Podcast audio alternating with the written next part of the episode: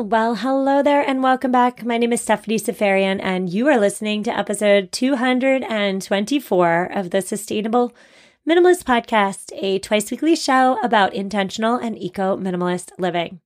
On today's show, I am answering a listener's question all about how should we store clothes that don't currently fit? Now, I am going to read the question verbatim, and I should say right off the bat that I am so sorry to the listener who wrote to me this question. I don't know your name.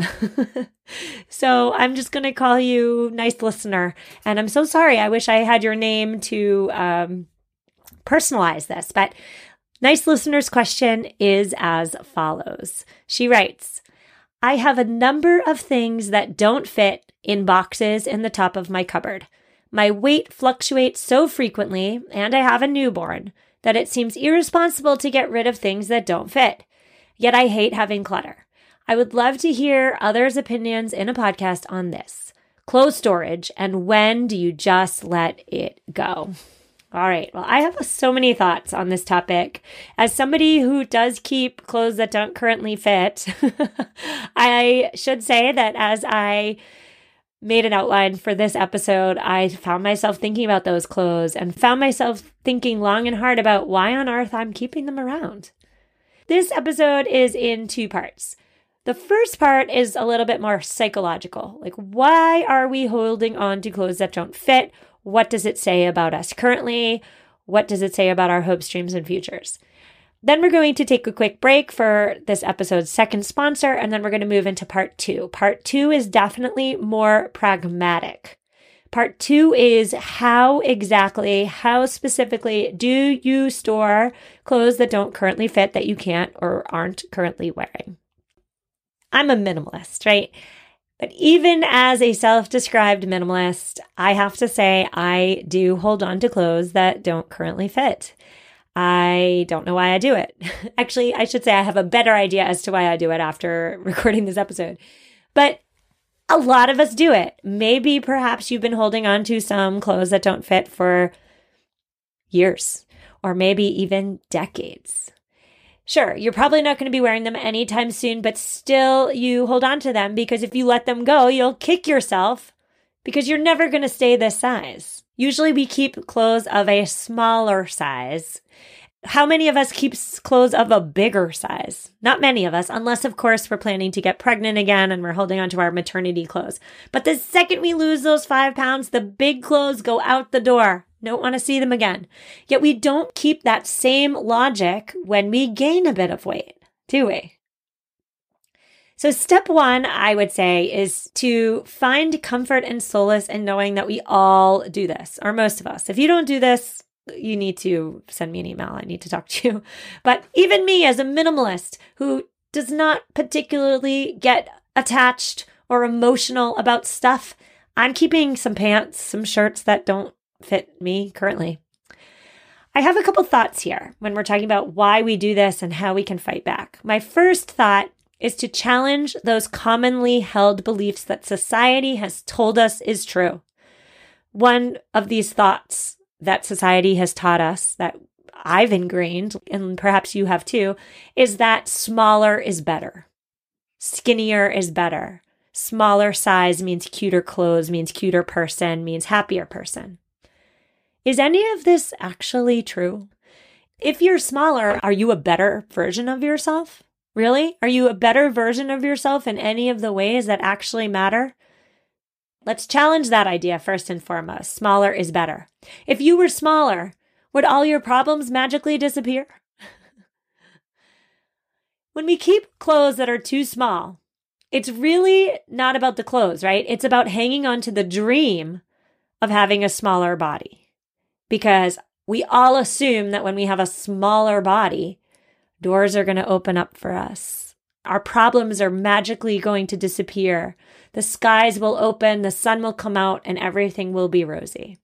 But is that accurate? Is that a belief we can challenge?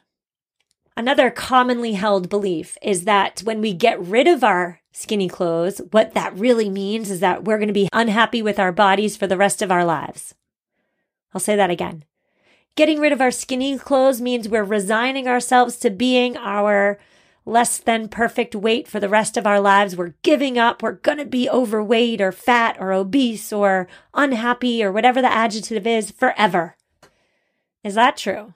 Is that true? If you get rid of your skinny clothes tomorrow, does that mean that never again is there ever the possibility that you could lose those five or 10 or 20 or 50 or 100 pounds?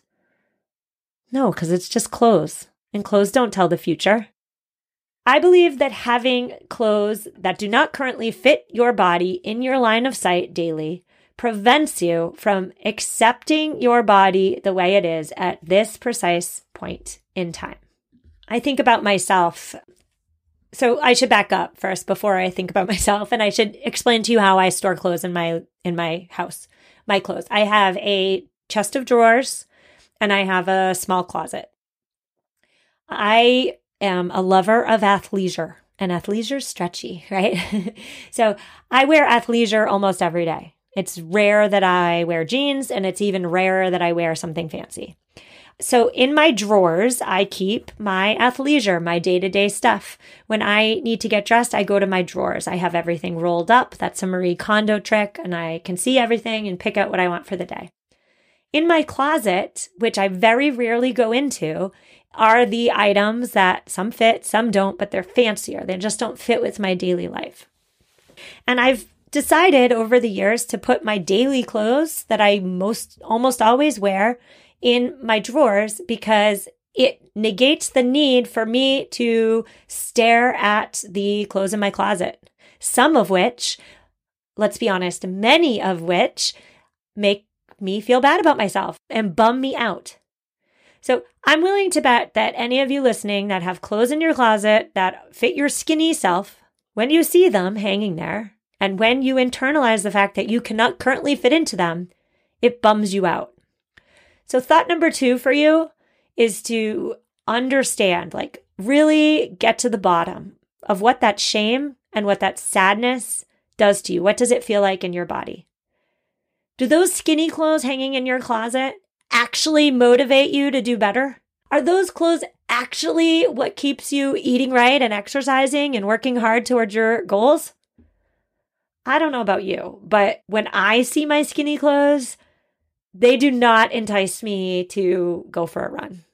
In fact, my skinny clothes make me want to do the complete opposite, which is feel shameful and throw up my hands and just give up. Shame is not a motivator for most of us, the vast majority of us. This isn't me talking, this is psychology. Shame is not a motivator. When I feel shame, I am more likely to go down the shame spiral.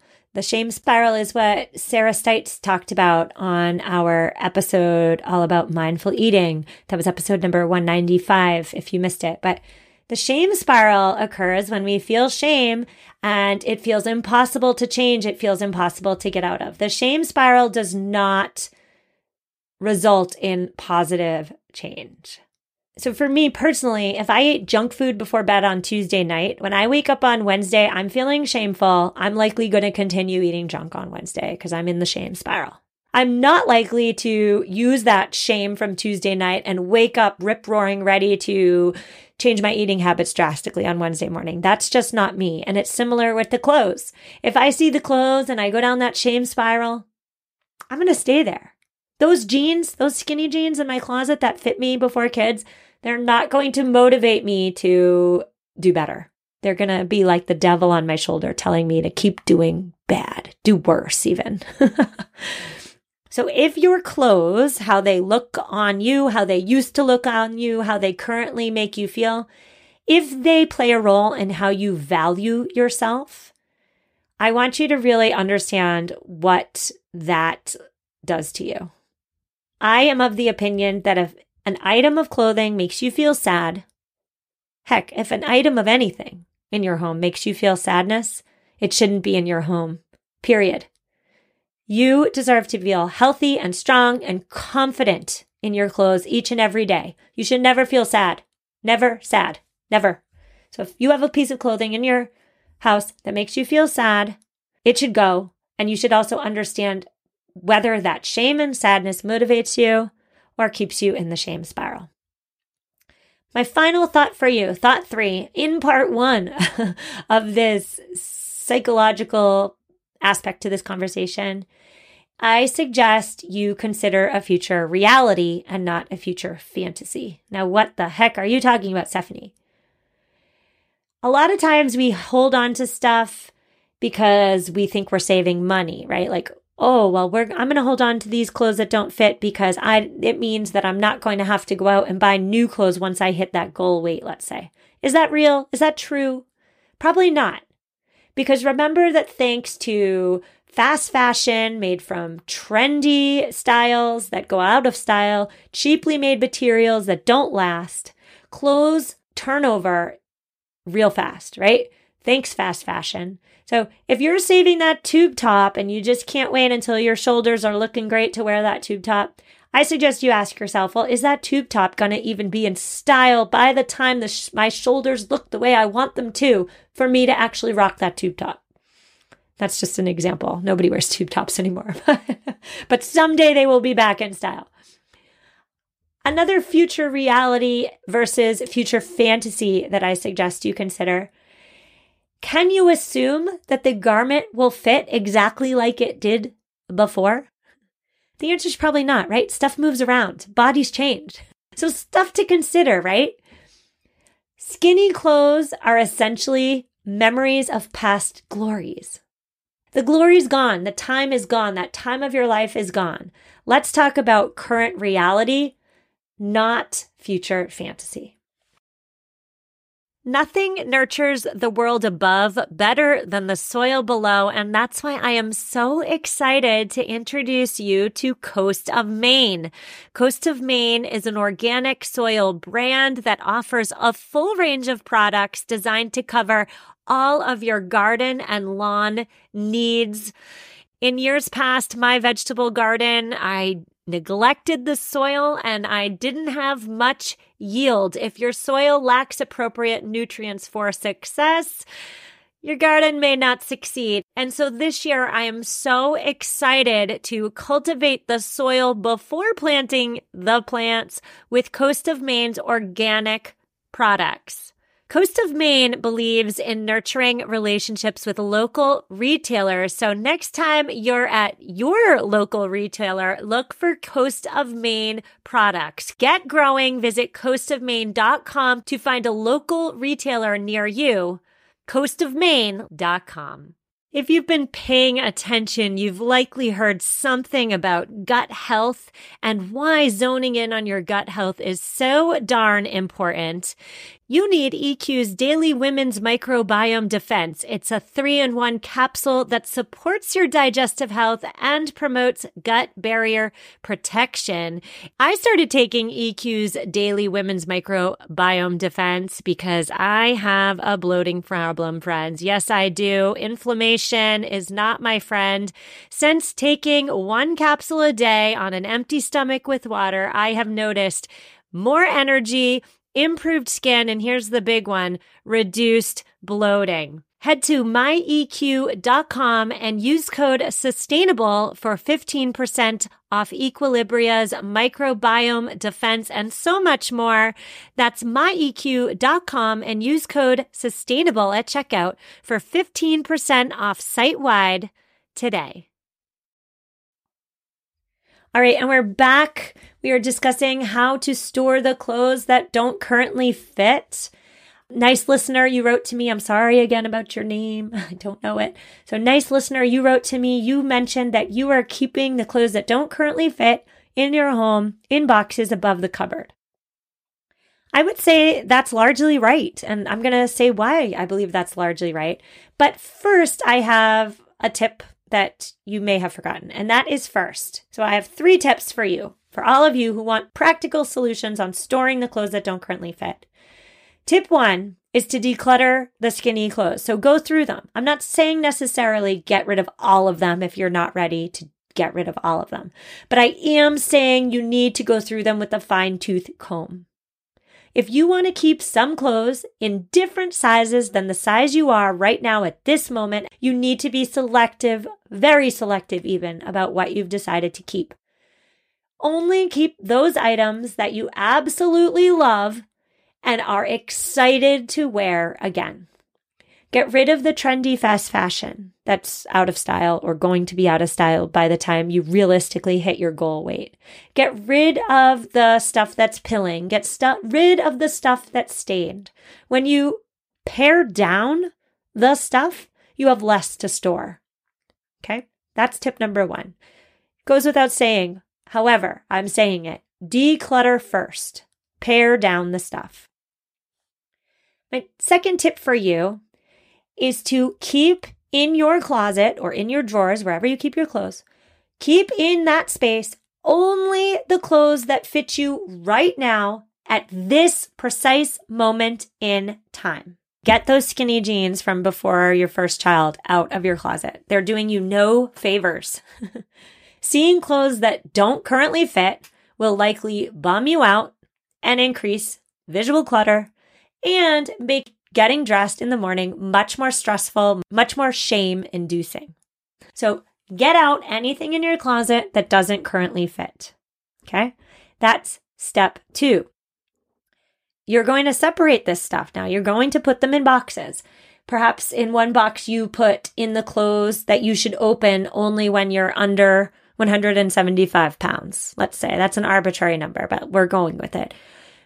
Put it in the box, put it in the bin, put the lid on it, seal it up, and write on it open when 175 pounds. or perhaps you're keeping maternity clothes or bulky sweaters because you're anticipating having another child.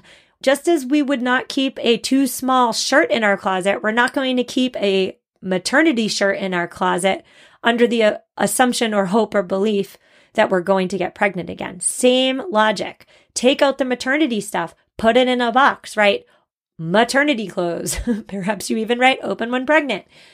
Get it out and label it accordingly so that not if, but when you hit the weight you believe you will hit because you're keeping these clothes, you know where to find the clothes.